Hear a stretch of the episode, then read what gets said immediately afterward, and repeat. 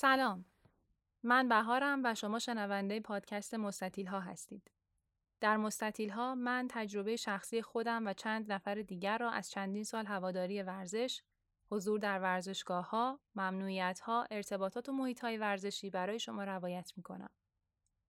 همه شخصیت های این پادکست حقیقی هستند، اما بعضی از اسامی برای احترام به حریم شخصی افراد مستعار و غیر واقعی است.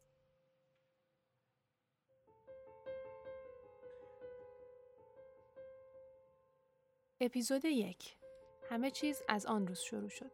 همراه با آهنگ‌های شبیه یک رویا از گروه دال اسپانولا، از ونجلیس و مربوط به فیلم فتح بهشت و صداهای واقعی از استادیوم.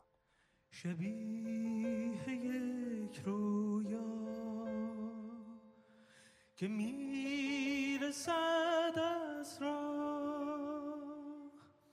تو تا رسیدی، ستاری افتاد از دریاها، گذشتی رها شدی در باد. ورزش ویژگی‌های شخصیتی را نمی‌سازد، بلکه آنها را آشکار می‌کند. این جمله را هیوود کمپبل، روزنامه‌نگار ورزشی آمریکایی، گفته است. احتمالاً او این جمله را در توصیف ویژگی‌های شخصیتی ورزشکاران بیان کرده، ولی من آن را به دسته دیگری از افراد هم نسبت می‌دهم: هواداران. بعد از نسبت دادن این جمله به هواداران، قصد دارم آن را تکمیل کنم. ورزش فقط ویژگی‌های شخصیتی را نمی‌سازد، بلکه آنها را آشکار هم می‌کند. اما توضیح این اصلاحیه بر جمله کمپبل مفصل است و من برای توضیح آن برای شما روایتی دارم از تجربه هواداری و البته مستطیل‌های دوست داشتنی من. این روایت کاملاً شخصی و بر اساس روند هوادار شدن و تجربه من از هواداری است. داستان شروع شد.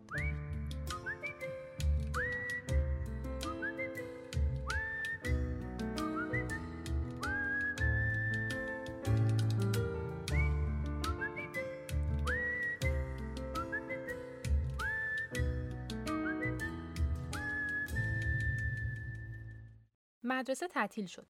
جلوی در مدرسه مامان توی ماشین منتظر بود. سوار شدم. ساندویچ فیله مرغ را دستم داد و من شروع کردم به گاز زدن. در شانزده سالگی تصمیم گرفته بودم یک ورزش رزمی یاد بگیرم، تکواندو. نه روحیه مبارزه داشتم و نه زور زیاد. فقط از تماشای مسابقات تکواندو لذت می‌بردم. البته فقط تکواندو نبود که تماشای مسابقاتش مرا جلوی تلویزیون میخکوب می‌کرد. من به خیلی از مسابقات ورزشی علاقه داشتم. از کودکی ورزش‌های مختلفی را امتحان کرده بودم. البته آن زمان به اصرار و زور مامان بود که تلاش می‌کرد من را به ورزش کردن علاقه‌مند کند. من را کلاس ژیمناستیک ثبت نام کرده بود و من در چهار پنج سالگی وقتی قرار شد در سالن ژیمناستیک حرکت دشواری را در مقابل چشم تماشاگران انجام دهم و هر کار می‌کردم در تمرین‌هام موفق نمی‌شدم، پس از یک بار نمایش دیگر برای رفتن به باشگاه به هیچ صراطی مستقیم نشده بودم. مهد کودک که می‌رفتم، من را کلاس شنا ثبت نام کرده بودند.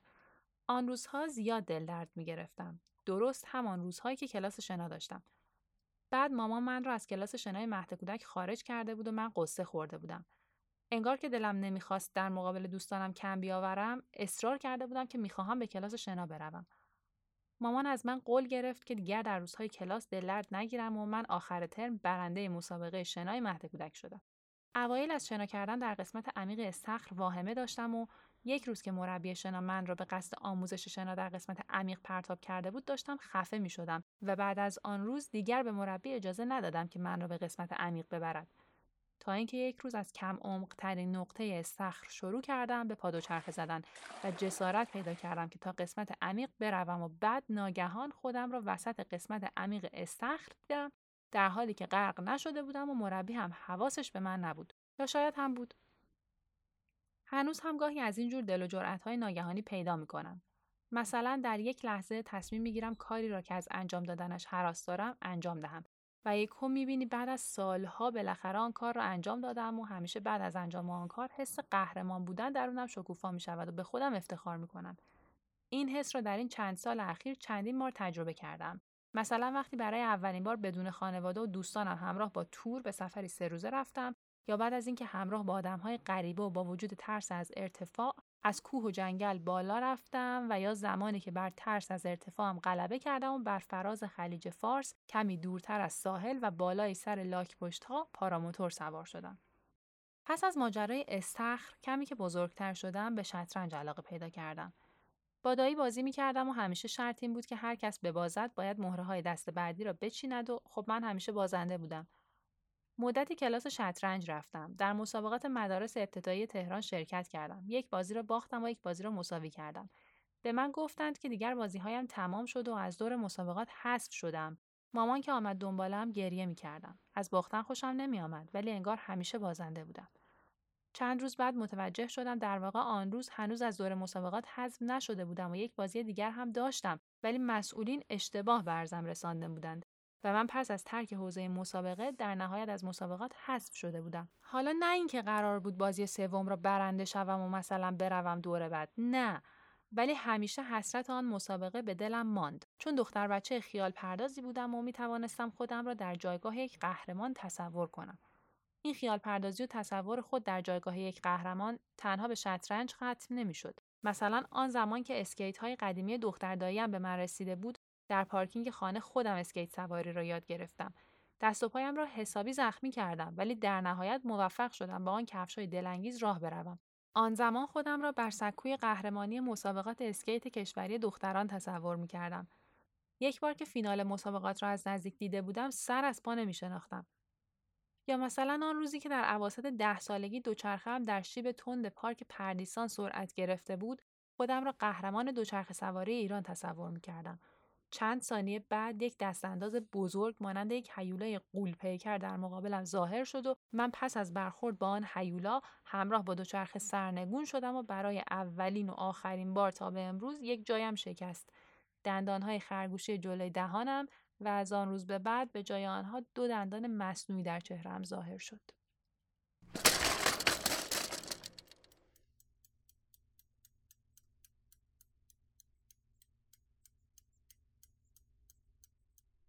تابستان پانزده سالگی هم بود که همسو با علاقه شدیدم به فوتبال، پس از ناکام ماندن در پیدا کردن کلاس فوتبالی مناسب برای دختران، در نهایت کلاس فوتسال ثبت نام کردم و کل منیریه را گشتم تا کفش‌های سالونی پیدا کنم که هم اندازم باشد و هم خیلی گران نباشد.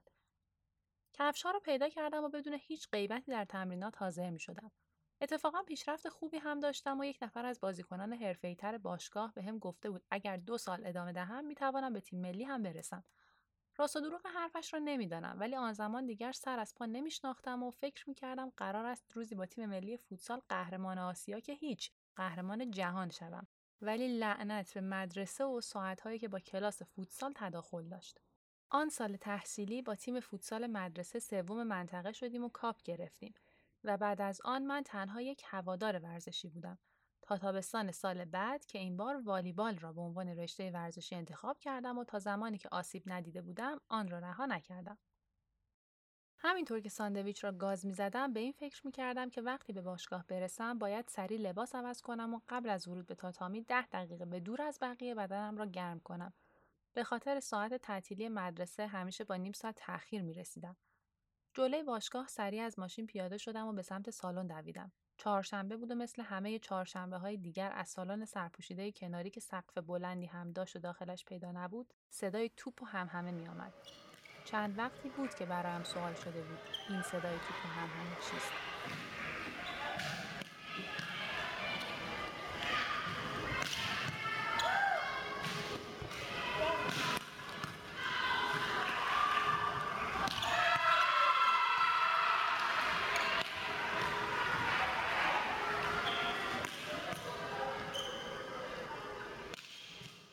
کلاس که تمام شد از خستگی نای راه رفتن نداشتم، ولی حس خوبی درونم را قلقلک می‌داد.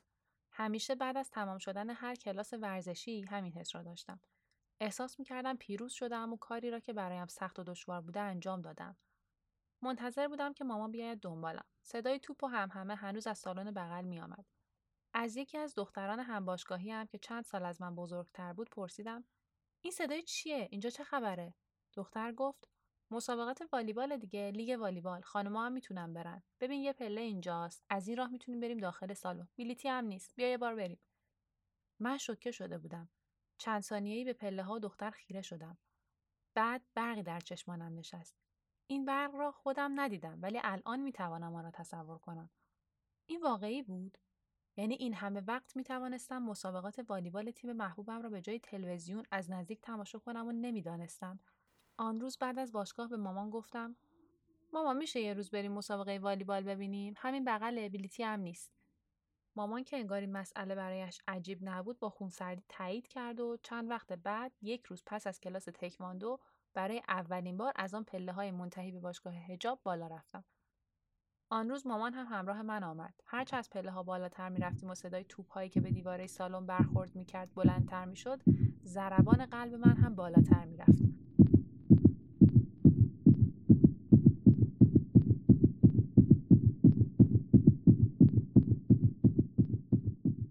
همیشه وقتی هیجان دارم این اتفاق می‌افتد. گاهی از فرط هیجان و بالا بودن ضربان قلب واکنش‌های فیزیکی هم را از دست می‌دهم. مثلا نمی‌توانم راحت راه بروم یا حرف بزنم. هیچ ذهنیتی نداشتم که قرار است با چه چیزی روبرو شوم. وارد سالن شدیم. از در ورودی بالا که مقابل راه پله بود، میشد زمین مسابقه را دید. من برای اولین بار و با لباس مدرسه وارد سالن خانه والیبال تهران شدم و قرار بود مسابقه تیم محبوبم را برای اولین بار از نزدیک تماشا کنم. تیم محبوب من پیکان تهران بود. تیمی که هنوز هم با همه فراز و نشیب‌هایی که داشت تیم محبوب من است. می توانم لحظه ورودم به سالن خانه والیبال را تصور کنم و برای آن صحنه رویایی و باشکوه موسیقی فیلم کریستوف کولوم را پیشنهاد می کنم. دقیقاً در آن هنگامی که دریانورد ما پا بر خاک آمریکا گذاشت.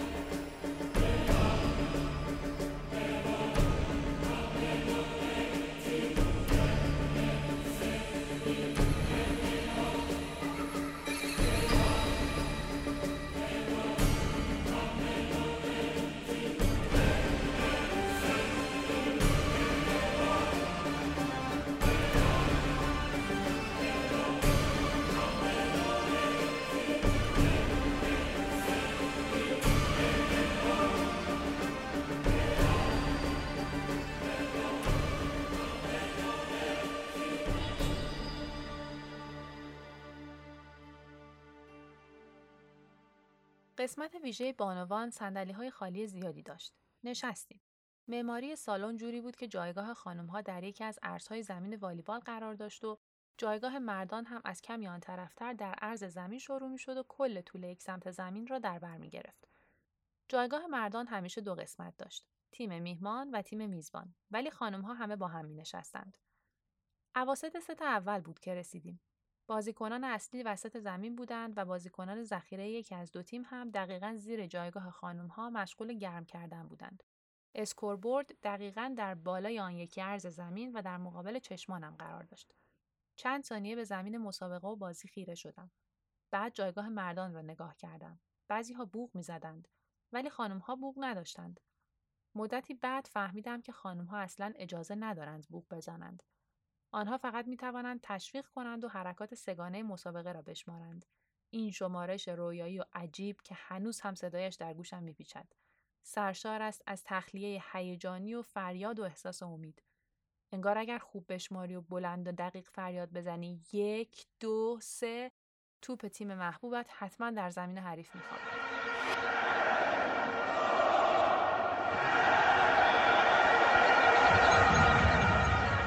من در شانزده سالگی با لباس مدرسه، صورتی اصلاح نشده و در حالی که کوله پشتی سنگینی بر دوش داشتم، اتفاقی را تجربه کرده بودم که حاضر نبودم با هیچ اتفاق هیجان انگیز دیگری عوضش کنم. مدتی بعد پس از اینکه کمربند سبز تکواندو را گرفتم و به مرحله مبارزات کلاسی رسیدم، کلاس را رها کردم. هم درس‌های مدرسه سخت شده بود و هم نداشتن روحیه مبارزه تن به تن ورزشی در من و کمبود اعتماد به نفس مرا مصر کرد که این ورزش را رها کنم. احساس خوبی نداشتم ولی ترکش کردم. سوم دبیرستان بودم و بعد از حدود یک سال رفتن به خانه والیبال و تماشای مسابقات پیکان، مسیر مدرسه به خیابان حجاب را یاد گرفته بودم.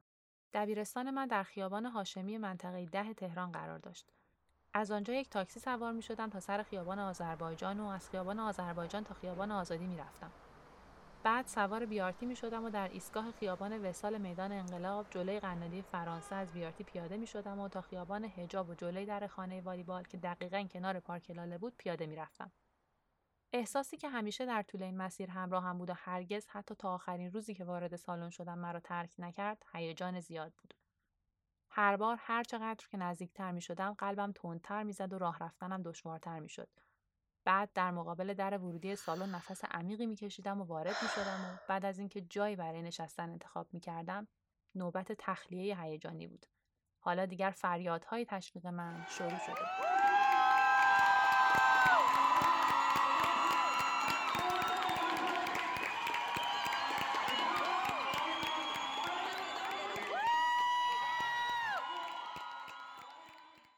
من هوادار مقید و وفاداری بودم. پیش از آن که بدانم می شود مسابقات را از نزدیک دید، تا جایی که می شد مسابقات پیکان را از تلویزیون دنبال می کردم. پیکان آن زمان تیم قدرتمندی بود. قهرمان می شد. بازیکنان مهمی داشت.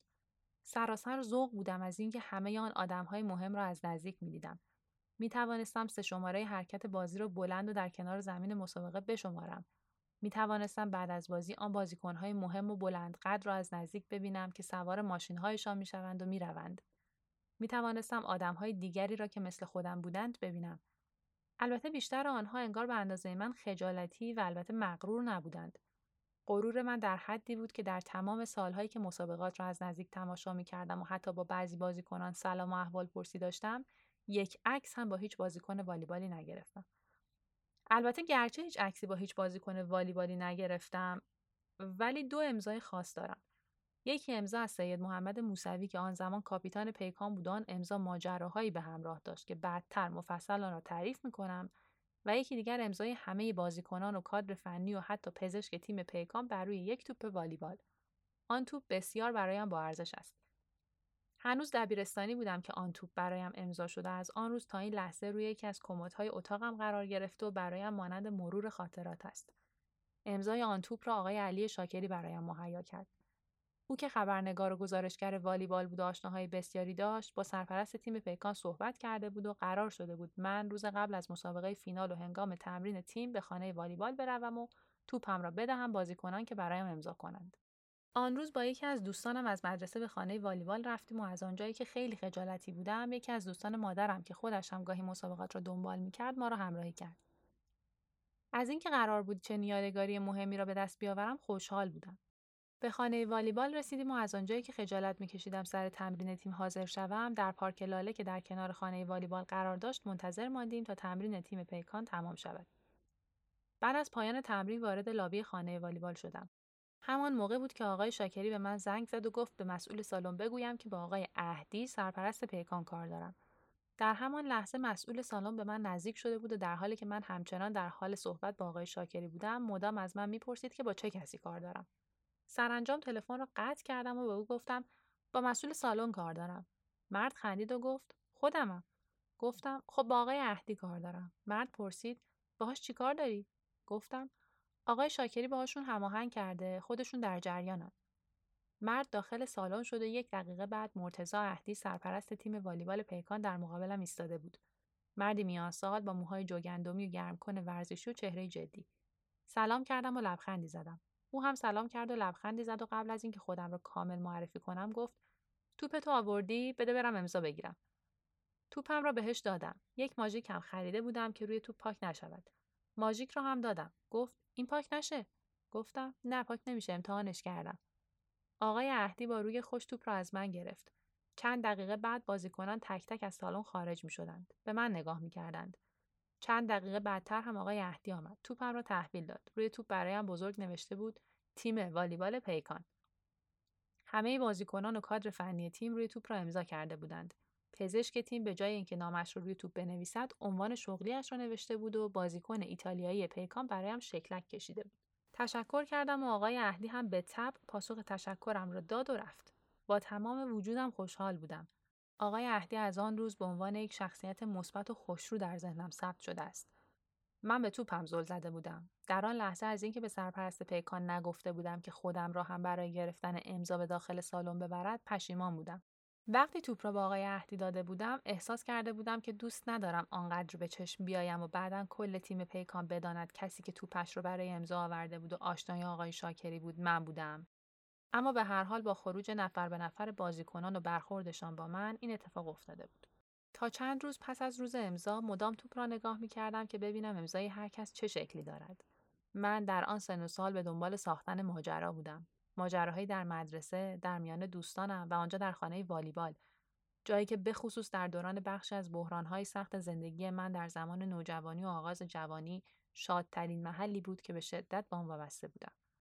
آن روز و آن توپ ماجرایی برایم ساخته بود. ماجرایی که اکنون بعد از گذشت حدود ده سال هنوز هنگامی که آن را به یاد می‌آورم ناخودآگاه لبخند می‌زنم و اگر در اتاقم باشم هر بار سرم را به سمت کمدم برمیگردانم و برای چند ثانیه به توپ عزیزم زل می‌زنم. من آن روز برای خرید آن توپ ماژیک یازده هزار تومان پول داده بودم که به نظرم مبلغ زیادی بود. قبل از اینکه این پول را خرج کنم از امضا گرفتم منصرف شده بودم. ولی مامان و بابا اصرار کردند که آن مبلغ را هزینه کنم و از آن فرصت برای امضا گرفتن استفاده کنم. آنها می‌دانستند که ساختن چنین ماجرایی تا چه اندازه برای دختر نسبتاً خجالتی و مقید آنها جذاب و جالب و مفید خواهد بود. دیدمت، بویدمت، بوسیدمت در خواب. تو دنیا زنده می شد آن شب مهتاب. من همیشه به هواداری پیکان مقید بودم. حتی آن زمانی که بازیکنان محبوبم بعد از چند سال از تیم جدا شدند و در تیم‌های رقیب هواداران بسیاری پیدا کردند و به تبع هوادارانی از پیکان را به هوادارانی برای تیم رقیب تبدیل کردند، من همچنان با تمام وجود طرفدار پیکان بودم. همانطور که در فوتبال به پرسپولیس مقید و وفادار بودم و نتایج آن بر روحیه و انرژی من تاثیر مستقیم داشت، نتایج پیکان هم فکر و ذهن من رو درگیر می‌کرد. گاهی فکر می‌کنم هواداری می‌تواند در والیبال هم آنقدر ارزشمند باشد که مسئولان باشگاه و بازیکنان تلاش کنند هوادارانشان را حفظ کنند. اما چنین اتفاقی را به ندرت احساس کردم. حمیدرضا صدر در صفحه صد و هشتاد و پنج کتاب روزی روزگاری فوتبال در توضیح تیفوسی‌های فوتبال ایتالیا می‌نویسد: یک تیفوسی نمونه‌ای از هزاران ایتالیایی پرشوری است که کارشناسانه از فوتبال حرف می‌زند. سری پرشور دارد و احتمالاً پرحرف و خونگرد. حمیدرضا صدر کمی جلوتر نیز ادامه می‌دهد: آنها می‌گویند هرگز ننشین، می‌گویند هرگز از شعار دادن و فریاد زدن دست بر ندار، می‌گویند در همه مسابقات باشگاهت حاضر شو. میگویند از ته دل به طرفدارانی که دورت ایستاده و فریاد میزنند وفادار بمان. این جملات، این میگویندها خودم را به خاطرم میآورد. من در اواسط نوجوانی تلاش میکردم کارشناسانه درباره بازی‌های تیم‌های ورزشی محبوبم حرف بزنم و این مسئله درباره والیبال بیشتر بود چون با محیط مسابقات ارتباط مستقیم داشتم. سعی می‌کردم با آدم‌های مرتبط با والیبال از بازیکن گرفته تا مخاطب‌ها دوست شوم. هرگز از برد ناامید نشوم، هرگز از تشویق حتی پس از باخت دست بر ندارم و همیشه به تیم و همه مشتقاتش وفادار بمانم. من همیشه و به خصوص در آن سنین اگر هوادار بودم یک تیفوسی بودم، چه فوتبال، چه والیبال و چه هر تیم ورزشی و غیر ورزشی دیگری. شاید اگر من صاحب یک باشگاه ورزشی بودم تلاش می‌کردم چنین هوادارانی را حفظ و تکریم کنم چون به گمان من آنها هستند که با صدای بلندشان سالن را به نام تیم می‌زنند و حالا اگر این هواداران خانم هم باشند چه بهتر. به خاطر دارم که یک بار محمد موسوی در مصاحبه‌ای درباره هواداران خانم والیبال اینطور گفته بود که وقتی خانم‌ها در سالن نیستند انگار نصف سالن نیست چون آنها خیلی خوب و با صدای بلند تشویق می‌کنند. شور و شعفی که در ما زنان هوادار وجود داشت عجیب و شورانگیز بود.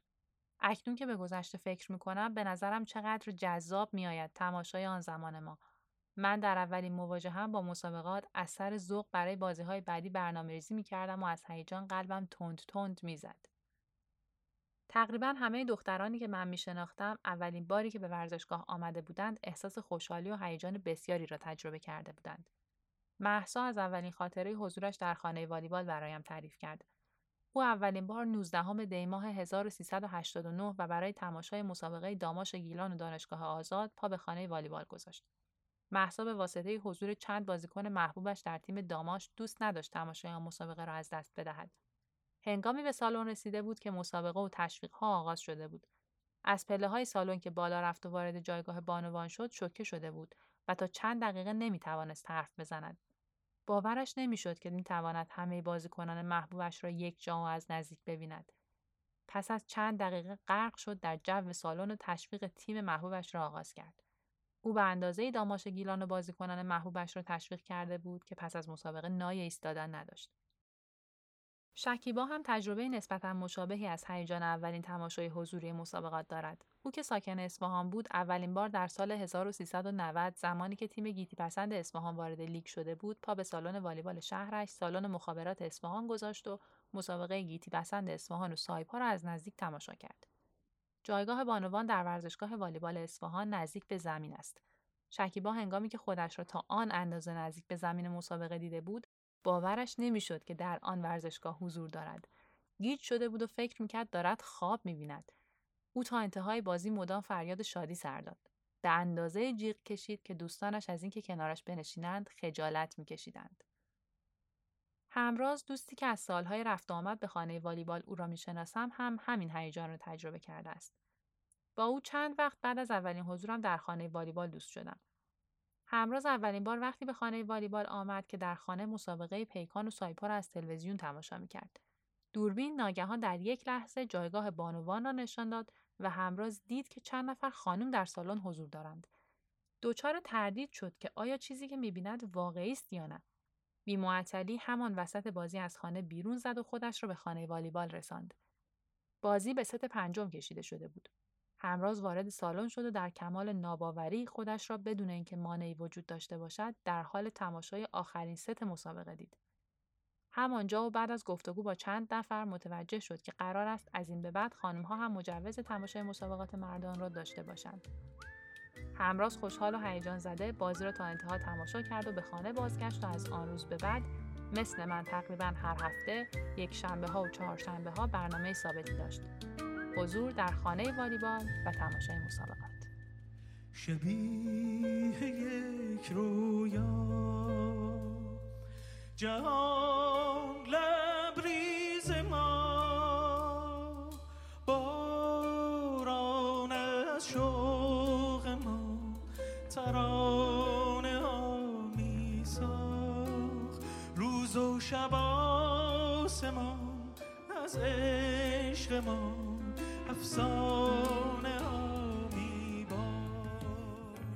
در این اپیزود شنونده بخشی از تجربه شخصی و روایت من و چند نفر دیگر از هواداری ورزش بودید. اما هنوز روایت های باقی است و من بهار برای شما روایت میکنم. این پادکست را به عنوان مستطیل ها در کست باکس، آنکر و فضای مجازی دنبال کنید.